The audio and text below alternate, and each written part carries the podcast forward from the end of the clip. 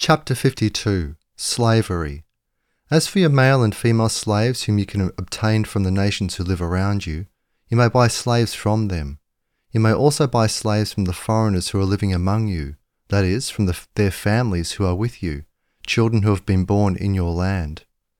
They may become your property. You may provide such slaves as an inheritance for your children after you, to hold as property, and make them slaves for life. But you must not rule over your brothers among the people of Israel with harshness. Leviticus 25 verses 44 to 46. The Spirit of the Lord is upon me, because he anointed me to tell good news to the poor. He has sent me to proclaim freedom to the captives, and recovery of sight to the blind, to set free those who are oppressed, to proclaim the year of the Lord's favour. Then he rolled up the scroll, gave it back to the attendant, and sat down. The eyes of all in the synagogue were fixed on him. He began to speak to them. Today this scripture has been fulfilled in your hearing. Luke 4 verses 18 to 21. Analysis. Jesus invoked the language of deliverance. It is from Isaiah 61 verses 1 to 2. The prophet's language promised long for deliverance. The Jubilee year was the year of deliverance for the poor of Israel under the Mosaic law, Leviticus 25. It was the archetype of liberation, the restoration of the family's land to those who had been dispossessed or sold into servitude. The Hebrew Masoretic text does not mention sight to the blind. The Greek translation of the Old Testament, the Septuagint, does.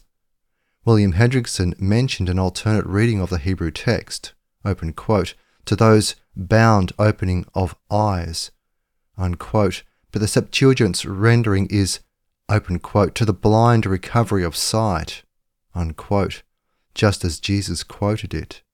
Jesus gave sight to the blind on several occasions, these miracles were literal fulfillments of the prophecy in Isaiah as recorded in the Septuagint. The phrase, to set free the oppressed, does not appear in the Hebrew Masoretic text, the Greek Septuagint, or the Aramaic Peshitta. There is no obvious explanation for this discrepancy. Was the phrase Jesus' comment on the text offered without warning in the middle of the reading? If he had added to the text, some of his listeners would have recognized this discrepancy. This would have undermined his authority. But there was no objection. Did this scroll differ from the copies that we have today? This seems unlikely given the Jews' care in making exact copies and destroying imperfect ones. Did Luke add these words? Did some early scribe? I wish I had a definitive answer. I don't. The Jubilee law authorized the intergenerational enslavement of foreigners, Leviticus 25 verses 44 to 46. Christ's announcement here of liberty for the captives suggests that the end of the Mosaic law of permanent enslavement was at hand, along with the rest of the Jubilee laws. It is on this basis, and I believe only on this basis, that abolitionism can be defended biblically by someone whose herm- hermeneutic assumes that a Mosaic law remains in force unless it was annulled by the New Testament. In contrast, for those whose hermeneutic assumes that a Mosaic law must be reasserted in the New Testament in order for it to be valid, abolitionism remains a problem because of Paul's epistle to Philemon. The fulfillment of the Jubilee year by Jesus at the outset of his ministry made plain the liberating aspects of the rule of Christ in history. He announced his ministry with the reading of Isaiah 61 to preach deliverance of the captives. His intention was clearly the spiritual liberation of his people, and this leads to progressive maturity in the faith, which in turn is supposed to lead to liberation out of chattel slavery if offered by the owner. 1 Corinthians 7, verse 21b. We have our ears pierced, Deuteronomy 15, verse 17, spiritually by Christ. We have become permanent adopted sons of his household. The legitimacy of lifetime heathen slavery and inherited slaves ended with Israel's final Jubilee year in AD 70. In principle, that Jubilee event came with Christ's announcement of the meaning of his ministry, Luke 4 verses 16 to 21. But the development of this Jubilee principle of release progressed for one generation until God destroyed Jerusalem in order to destroy the liturgical and political foundations of the Jewish religious leaders who had refused to let their spiritual slaves go free. The leaders had rejected Christ's message of final Jubilee release, and so had most of their spiritually enslaved followers. In response, God destroyed their civilization. Jesus Christ was in principle an abolitionist, for he was the fulfillment of the Jubilee year principle, the great year of release. His fulfillment of the Jubilee year announced the advent of his new world order. Nevertheless, he did not verbally require an overnight or seven year program of manumission or abolition. As is the case with many of the implicit social and economic principles of the Bible, Jesus established the principle of abolition, and he was then content to wait for his people to acknowledge it and put it into action in history. He waited for 17 centuries. Part A Bondage and Deliverance. Critics of Christianity continue to bring up the issue of slavery in their war against Christianity. They seek to make Christians feel guilty regarding Christianity's theological and historical legacy. Christianity unquestionably condoned and even sanctioned chattel slavery until the 19th century. They trace this judicial sanctioning of chattel slavery back to the Old Testament. In this way, they seek to create a sense of guilt and doubt in their targeted victims. They understand that guilt ridden people are not effective opponents of the prevailing messianic social order that the Christians failed for many centuries to challenge chattel slavery is a black mark in the history of the church. But to lay the blame at the doorstep of the Bible is not either a mistake or an ideological strategy. Without a proper understanding of the theological foundation and institutional functions of indentured servitude in the Old Testament, the reader will be baffled by several of the case laws of Exodus. Modern man's automatic negative reaction against the word slavery makes it imperative that the serious Bible student understands the biblical concept of servitude before he begins a study of Exodus 21. Otherwise, he will be tempted to conclude in advance that these case laws do not apply today, that they were designed for use by primitive desert tribes, rather than designed for use by all societies everywhere. The case laws of Exodus begin with rules governing slavery, actually, temporary indentured servitude. This is appropriate for two reasons. First, as I have written, the Pentateuch is structured in terms of the five point biblical covenant model sovereignty, hierarchy, ethics, judgment, and inheritance. Exodus, the second book, is concerned with the question of hierarchy. It asks this crucial question Which God should man serve? The book of Exodus presents God as the God of history who delivers his people from oppression. The second reason why the case laws begin with laws governing bond service is that the Israelites had just been delivered out of permanent slavery. They were ready to hear about laws governing servitude. We should recognize the obvious. Civil laws making slavery as oppressive as the system that had governed them in Egypt would not have been laws imposed by the God of liberation on a nation that had suffered years of unjust oppression. Thus, we should recognize that these laws were a loosening of the bonds of servitude, not a tightening. Furthermore, to ridicule the case laws of Exodus that govern bond service is in effect a call for a ret- return to Egyptian bondage, namely, bondage to the autonomous state. Bondage is an inescapable concept. It is never a question of bondage versus no bondage. It is a question of bondage to whom. The Israelites had just been delivered out of bondage. The whole book deals with the theme of deliverance from bondage into Sabbath rest. Thus, having been delivered from slavery, God caught their attention by beginning the case law section with laws governing servitude. He confronts people right where they are in life. The Israelites were in the wilderness, in transition spiritually and culturally from Pharaoh's slavery to God's servitude. Biblical servitude is one of God's authorized modes of transition from wrath to grace, blessing, both personally and culturally. Pagan slavery, in contrast, is one of God's ethically unauthorized but historically imposed modes of transition from grace to wrath, cursing for his people, bondage in Egypt, Assyria, and Babylon. Becoming a slave master over God's people is prohibited Yet God raises up such tyrants as a form of judgment against his people and the tyrants themselves, Jeremiah 25.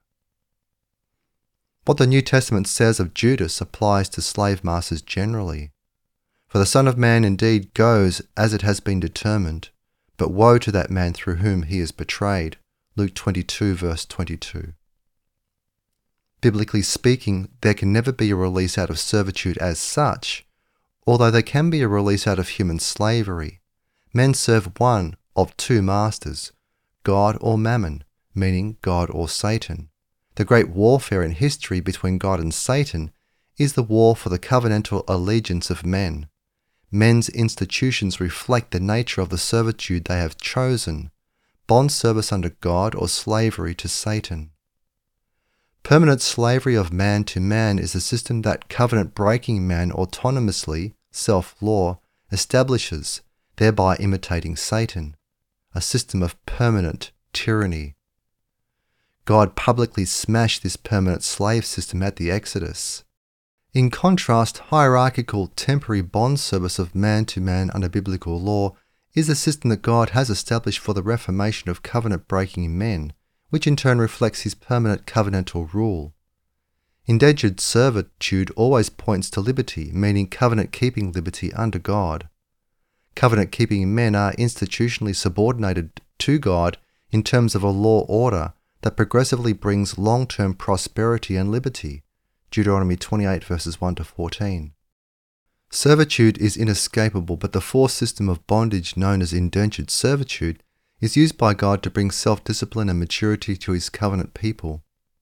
This temporary legal servitude of man to man reflected God's judicial relationship to his people in the Old Covenant era, in which he delivered them from Egypt by placing them under his covenant but one which was temporary.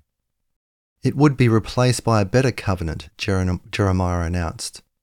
Look, the days are coming, this is the Lord's declaration, when I will establish a new covenant with the house of Israel and the house of Judah. It will not be like the covenant that I established with their fathers in the days when I took them by their hand to bring them out from the land of Egypt, because they broke my covenant, although I was a husband for them. This is the covenant that I will establish with the house of Israel after these days. This is the Lord's declaration. I will place my law within them and will write it on their heart, for I will be their God, and they will be my people. Jeremiah 31 verses 31 to 33. Part B Six Forms of Mosaic Slavery. When English speaking people use the word slavery, they have in mind especially the West's Negro slave system, or perhaps some other system of permanent slavery.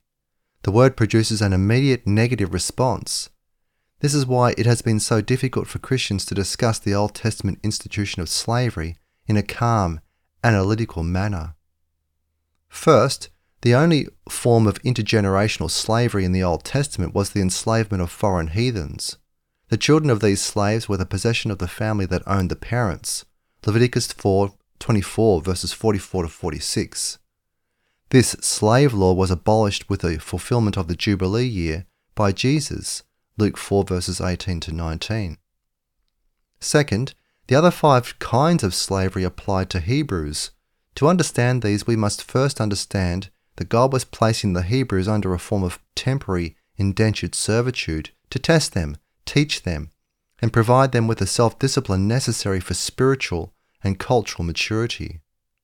Wherever there is sin, there must remain some traces of the institution of indentured servitude, although there is progressive release from the visible manifestations of this system, as men and societies progressively conform themselves to the ethical terms of God's covenant, point 3 of the covenant model.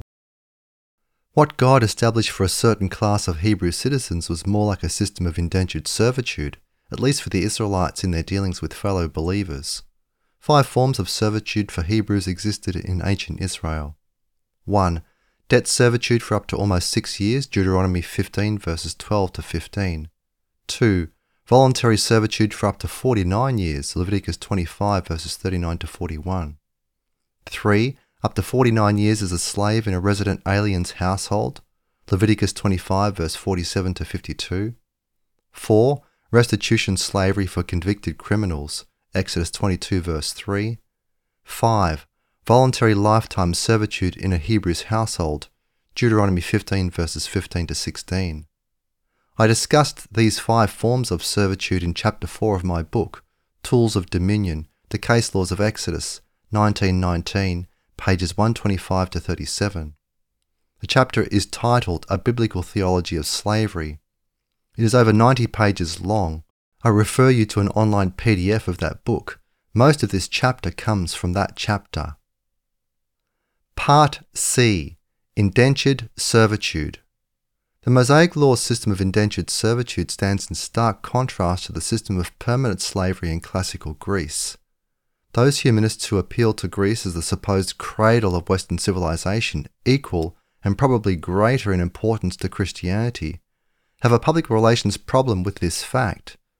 The city states of Greece's glorious era after the 7th century BC allowed citizens to enslave each other permanently.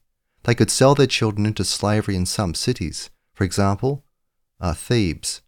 Socrates, according to Plato, who was the most successful ghostwriter in Western history, complained against the practice of Greeks enslaving other Greeks captured during wartime.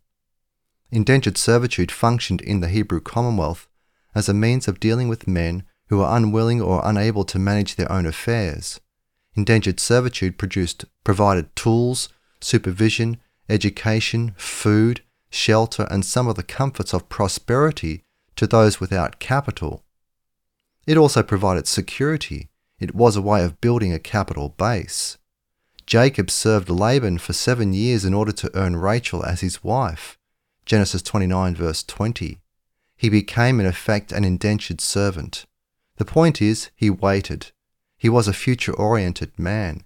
He was also an independent man who amassed a great deal of capital in his 20 years of service, 7 plus 7 plus 6, to his corrupt uncle and father in law. In his book Politics of Guilt and Pity, 1970, R.J. Rushdoony summarized several chapters of the Old Testament systems of indentured servitude. Open quote, in the biblical form, slavery was rather a form of bond service. The term servant or slave was used to describe anyone owing service to another, permanently or temporarily. Thus, David and Daniel describe themselves as God's servants. Psalm 27, verse 9, Daniel 9, verse 17 and the Virgin Mary described herself as the handmaiden of the Lord. Luke 1 verse 38. Biblical slavery was a form of feudal association and protection. The stealing of men for purposes of sale was strictly forbidden by law, so that what is popularly known as slavery was outlawed. Deuteronomy 24 verse 7. And Paul restated this condemnation and associated men stealers with whoremongers, homosexuals, liars, perjurers, and heretics 1 Timothy 1 verse 10. Unquote. He added that this is not to say that indentured servitude is morally wrong, it is simply an inferior way of life that should not be preferred by Christians. From the biblical perspective, therefore, slavery is not itself intrinsically evil. The failure to live as free men, the dependency or incompetence of a slave mind is, however, regarded as an inferior way. The believer cannot revolt against his situation but he can become a slave in good conscience, voluntarily, for any form of slavery is an infringement of Christ's total rights over him. 1 Corinthians 7 verse 22 and 23. Unquote. Part D. Restitution to victims. A considerable percentage of the case laws of Exodus 21 to 23 is devoted to a defense of the biblical concept of penal restitution. Convicted criminals are supposed to make restitution payments to their victims. There is no restitution system in today's penal systems anywhere on earth.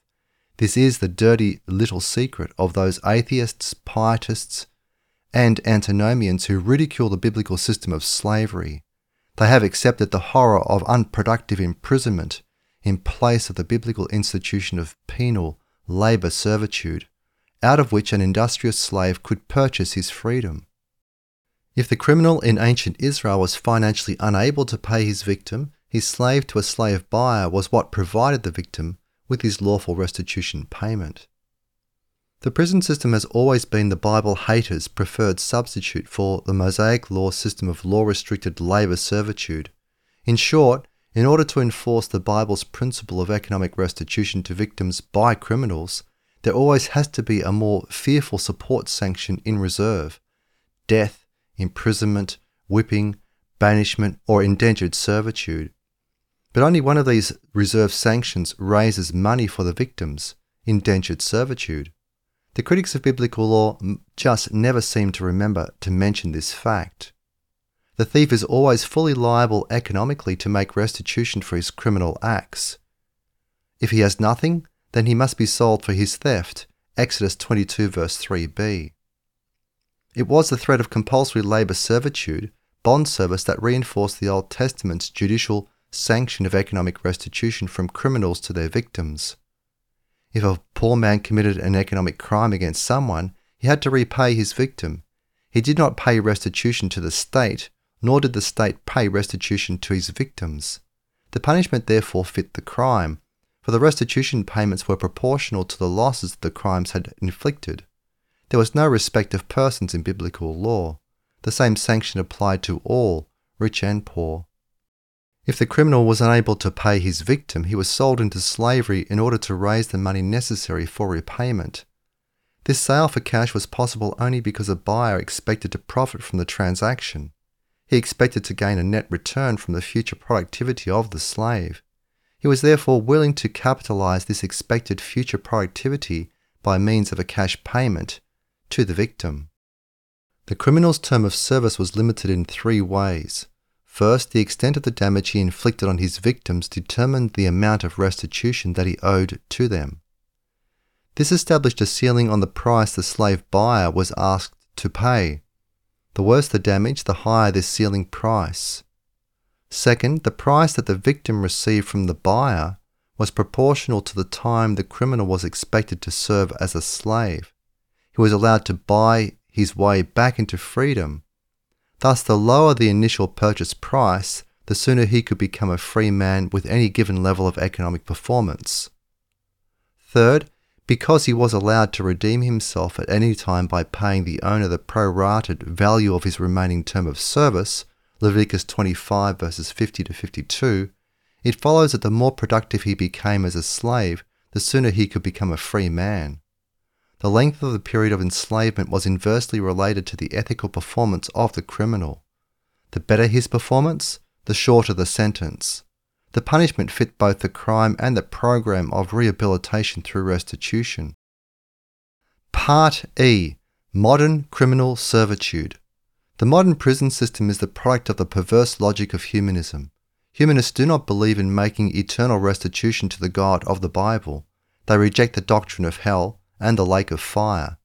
Nevertheless, the doctrine of hell is an inescapable concept. The question is, who will impose it, man or God? The prison is the modern humanist state's equivalent of hell, an unproductive place of confinement from which the prisoner cannot legally buy his freedom. The prison is a widely acknowledged institutional failure, but humanists cannot bring themselves to abandon it because, in order to do so, they might be forced to reconsider their denial of the biblical principle of restitution to victims, as well as its economic concomitant, legalized bond service.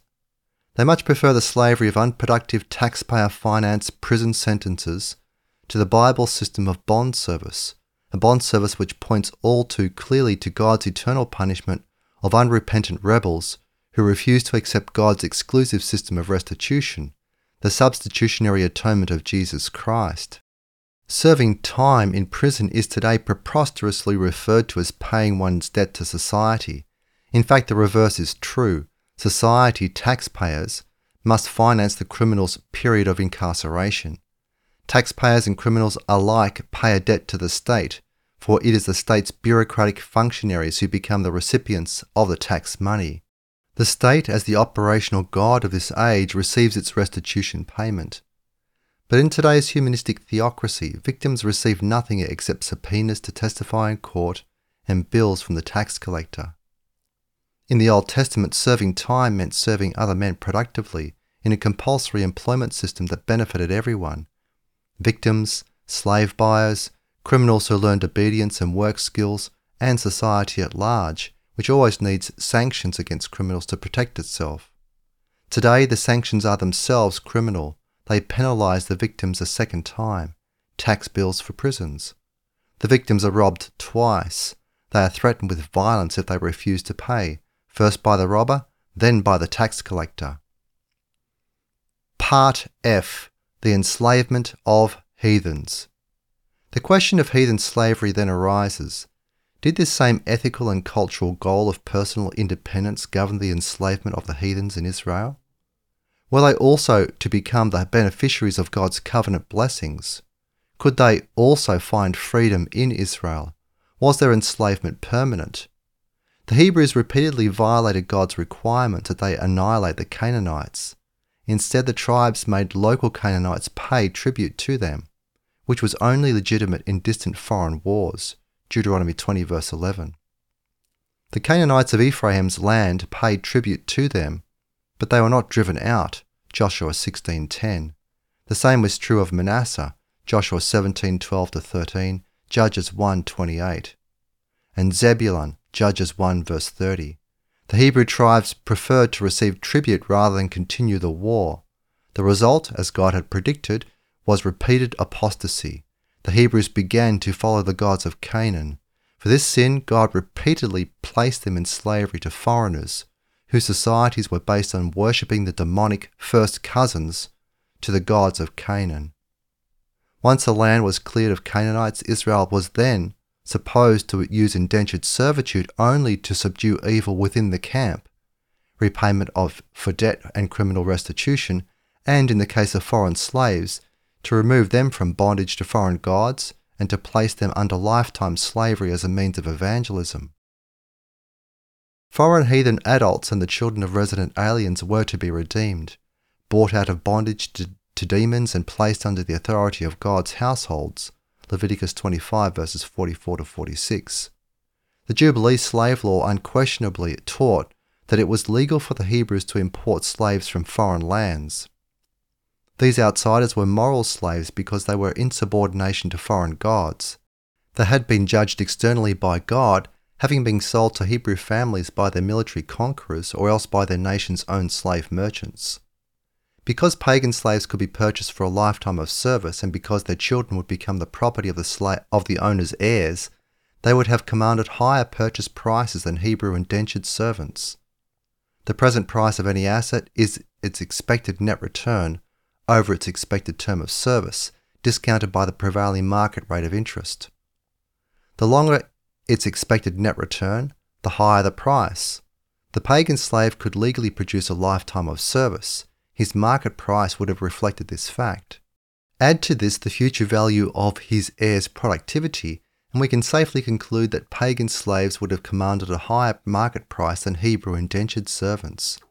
An indentured servant could legally produce a stream of income for a much shorter period unless he voluntarily sold himself into permanent servitude. Exodus 21 verses 5 to 6, something that the buyer could not have safely predicted at the time of purchase there was no long term market for non criminal Hebrew servants. In contrast, Hebrew criminals could be purchased for a price sufficiently high to pay their victims. Thus, they could be placed into lifetime slavery just as if they were pagan aliens. Still, there were greater risks associated with bringing a convicted criminal into a household. This would have depressed their prices somewhat. A family could lease a neighbouring piece of property for up to half a century but then it reverted to the original family. We know that large families are a sign of God's covenantal blessing, Psalm 20, 127 verses 3 to 5. The larger that Israel's families grew in response to the nation's covenantal faithfulness to God, the smaller each family's inherited landholding would become. This made it economically impossible for any branch of a family to amass a large number of heathen slaves during periods of God, God's covenantal blessings, for it was illegal to amass permanently the large tracts of land that were necessary for the support of slaves. Thus, at the beginning of each Jubilee year, when all land holdings reverted to the heirs of the original landowners, most heathen slaves would have been released by their owners, whether or not the law allowed them to retain ownership of them indefinitely. They were allowed to buy the land in these walled cities, where the Jubilee land laws did not apply, Leviticus 25 verses 29 to 33.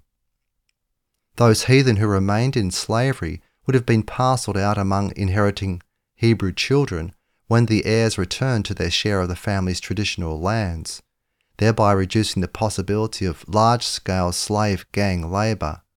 It would also have increased the likelihood of manumission. Freedom for slaves whose economic productivity without large land holdings would have dropped sharply.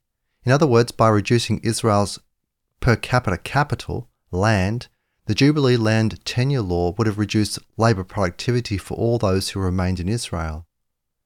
This was the whole idea to encourage covenantal dominion outside the land by encouraging Hebrew emigration.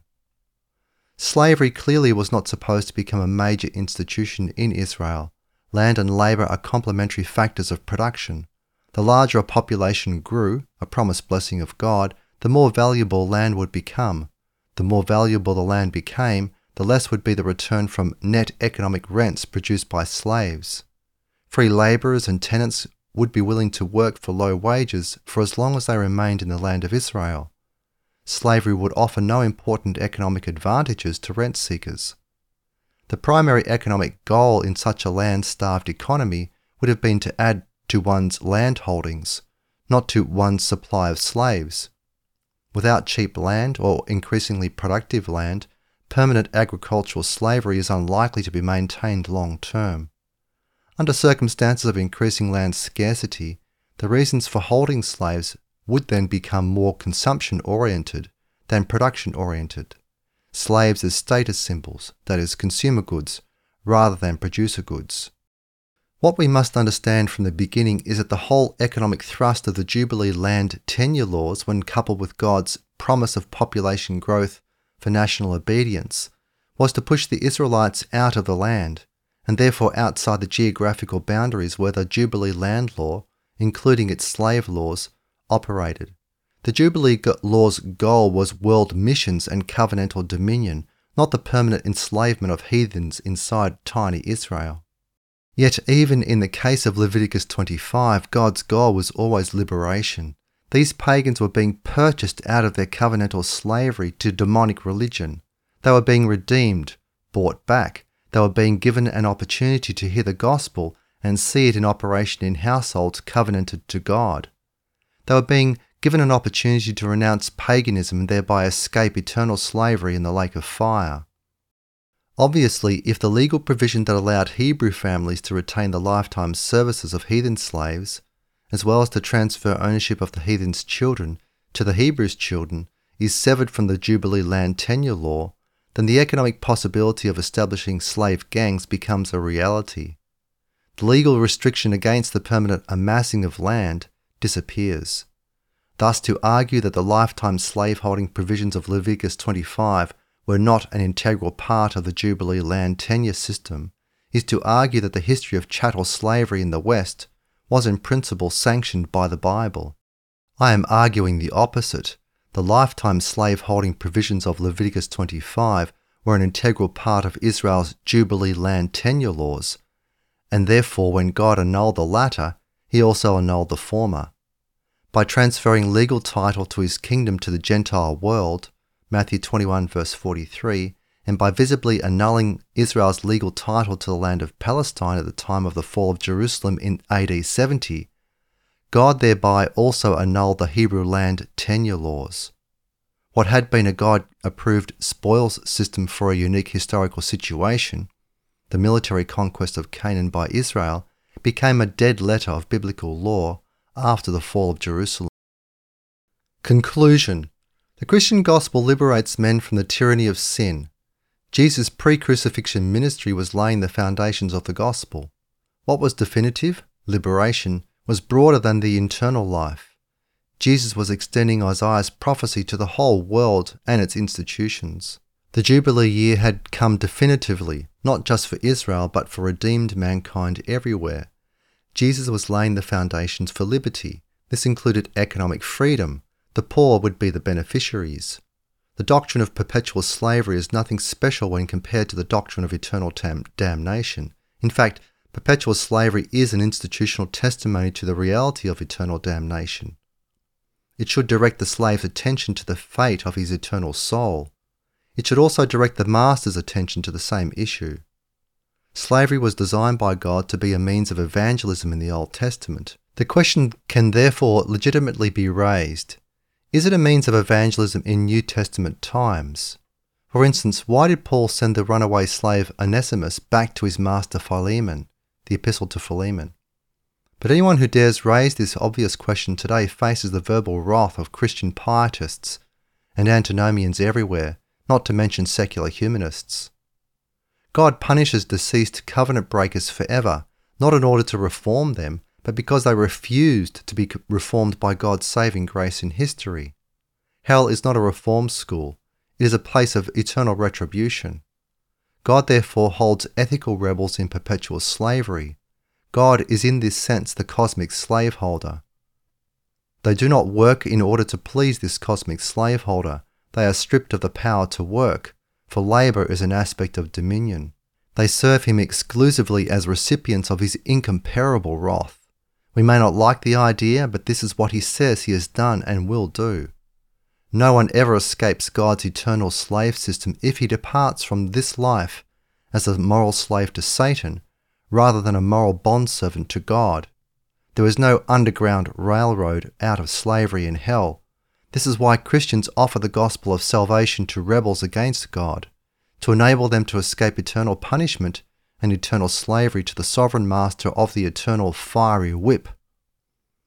In history, we are either involuntary slaves to God or voluntary bondservants to God. Both conditions are permanent beyond the grave. We either serve Him willingly in this lifetime, openly acknowledging our status as unprofitable servants in His covenantal household, or else beyond this life we will experience perpetual lashes from His judgmental whip as eternal slaves without hope. There is no middle ground. There is no alternative scenario. Being a bondservant to God is the essence of freedom. Being a slave to God is the essence of hell. Choose this day which condition of servitude you prefer. God works through history, bringing theological anomalies to light, pressuring his people through historical forces to rethink their theological presuppositions. There is no better proof of this than the history of slavery lifetime chattel slavery was wrong in principle from the day that Jesus read it in the synagogue, Luke 4, but it was not so great an evil that God felt compelled to reveal to the New Testament authors that they should stand against it publicly, making abolition a major dividing line between Christians and non Christians. Slavery was not among the adiaphora, things of little importance, but it was not a, cl- a major ethical issue either. It was like representative constitutional government implicit in the principles of biblical self government, but not a top priority theological issue in the first century. The church and the world could deal with other more pressing issues first. When the economic means of abolition appeared, modern industrial capitalism, abolition could then become a top priority issue in history. And it did. The moral anomaly of slavery became too expensive an institutional anomaly for a Christian influenced civilization to sustain. It was capitalism that made it too expensive. How? By lowering the price of alternative social and economic relationships.